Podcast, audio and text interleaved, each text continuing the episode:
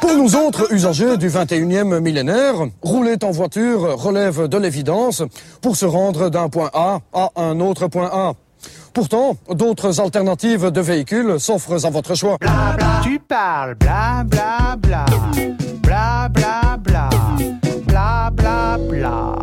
Bonjour à tous. Ce que vous venez d'entendre, c'est un extrait d'une émission parodique très célèbre en Belgique dans les années 90, 90 pour les étrangers, Laetitia, et qui s'intitulait Faux Contact, en référence à l'émission de la sécurité routière de l'époque.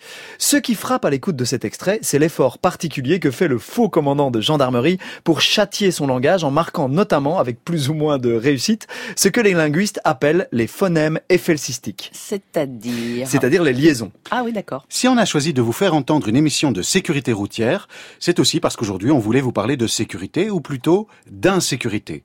Beaucoup de francophones grandissent dans la peur constante de l'accident. Ils redoutent de faire des fautes.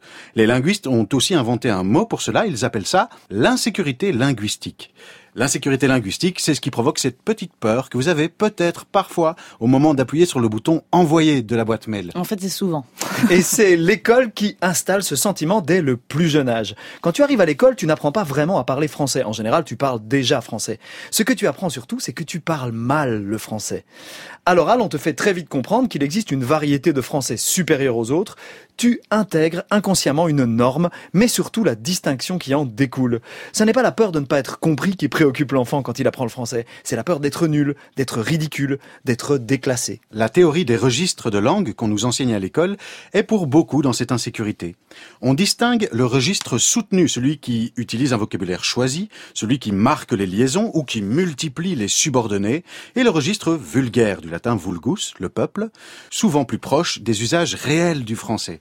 C'est la conscience de l'écart entre ces niveaux de langue qui fait de chaque francophone un coupable potentiel, comme la conscience religieuse fait de chaque chrétien un pécheur. Et à l'écrit, l'insécurité est encore plus grande puisqu'elle s'appuie sur l'orthographe.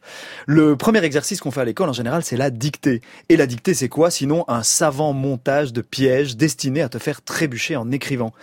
Finalement, à quoi ça sert une dictée? À part à faire des fautes. Et là, je dis merci Arnaud. Et cette insécurité linguistique n'est pourtant pas favorable à l'apprentissage du français, parce qu'on apprend mieux une langue par la tentative scabreuse, en se jetant à l'eau ou en trébuchant, bref, en apprenant de ses erreurs plutôt qu'en ayant peur d'en faire. D'ailleurs, l'insécurité linguistique est très difficile à étudier, parce que son principal symptôme est le silence. Souvent, quand on est en insécurité linguistique, on se tait. Cette peur de la faute explique peut-être aussi en partie la frilosité des francophones dans l'apprentissage des langues étrangères. Des langues étrangères. à l'inverse, la sécurité linguistique donne les pleins pouvoirs. Quand une personne maîtrise la norme, elle est autorisée à la transgresser. Mettre un petit stylet ou un petit en mode dans une phrase soutenue, c'est comme le burger revisité à la carte de la tour d'argent. Ça donne au discours une forme d'audace bienvenue en position de force, défoncer la syntaxe ou le vocabulaire, ça peut même parfois s'appeler la littérature.